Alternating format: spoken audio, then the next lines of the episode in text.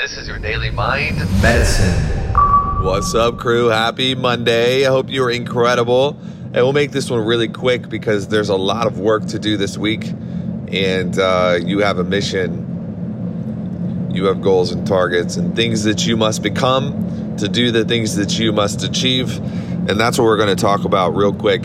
If if there was a word that you could use to describe the type of person that you got to be today, what would that word be? This is an interesting question because it brings up the subject of intention, intentionality. If you look across the landscape of business owners, or actually people in general, what you'll find is that most people are so not intentional. They're unintentional about how they respond to things. We live in a world full of stimulus, full of inputs. We're constantly reacting, and the throughput of most human effort is simply like, well, this is what I felt like doing, or this is what I was forced to do. But when you actually wake up in the morning and you say, this is who I'm going to be today, it filters every response you have on the internet, every response you have in person. It filters your energy levels through this idea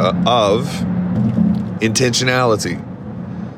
Do I want to be of service today? Do I want to be excited, all in? Do I want to be full of energy today? Do I want to have grace or patience today? What is the word? And you can have a different word for different days, of course. But what none of us are going to answer right now is what's the word that defines you today? I would like to be exhausted.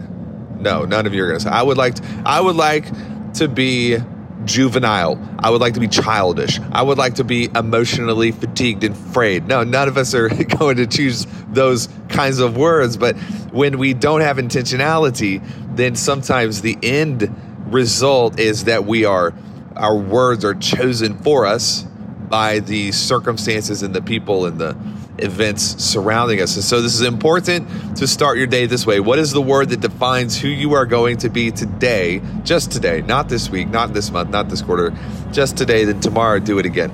Let's rock it. See you.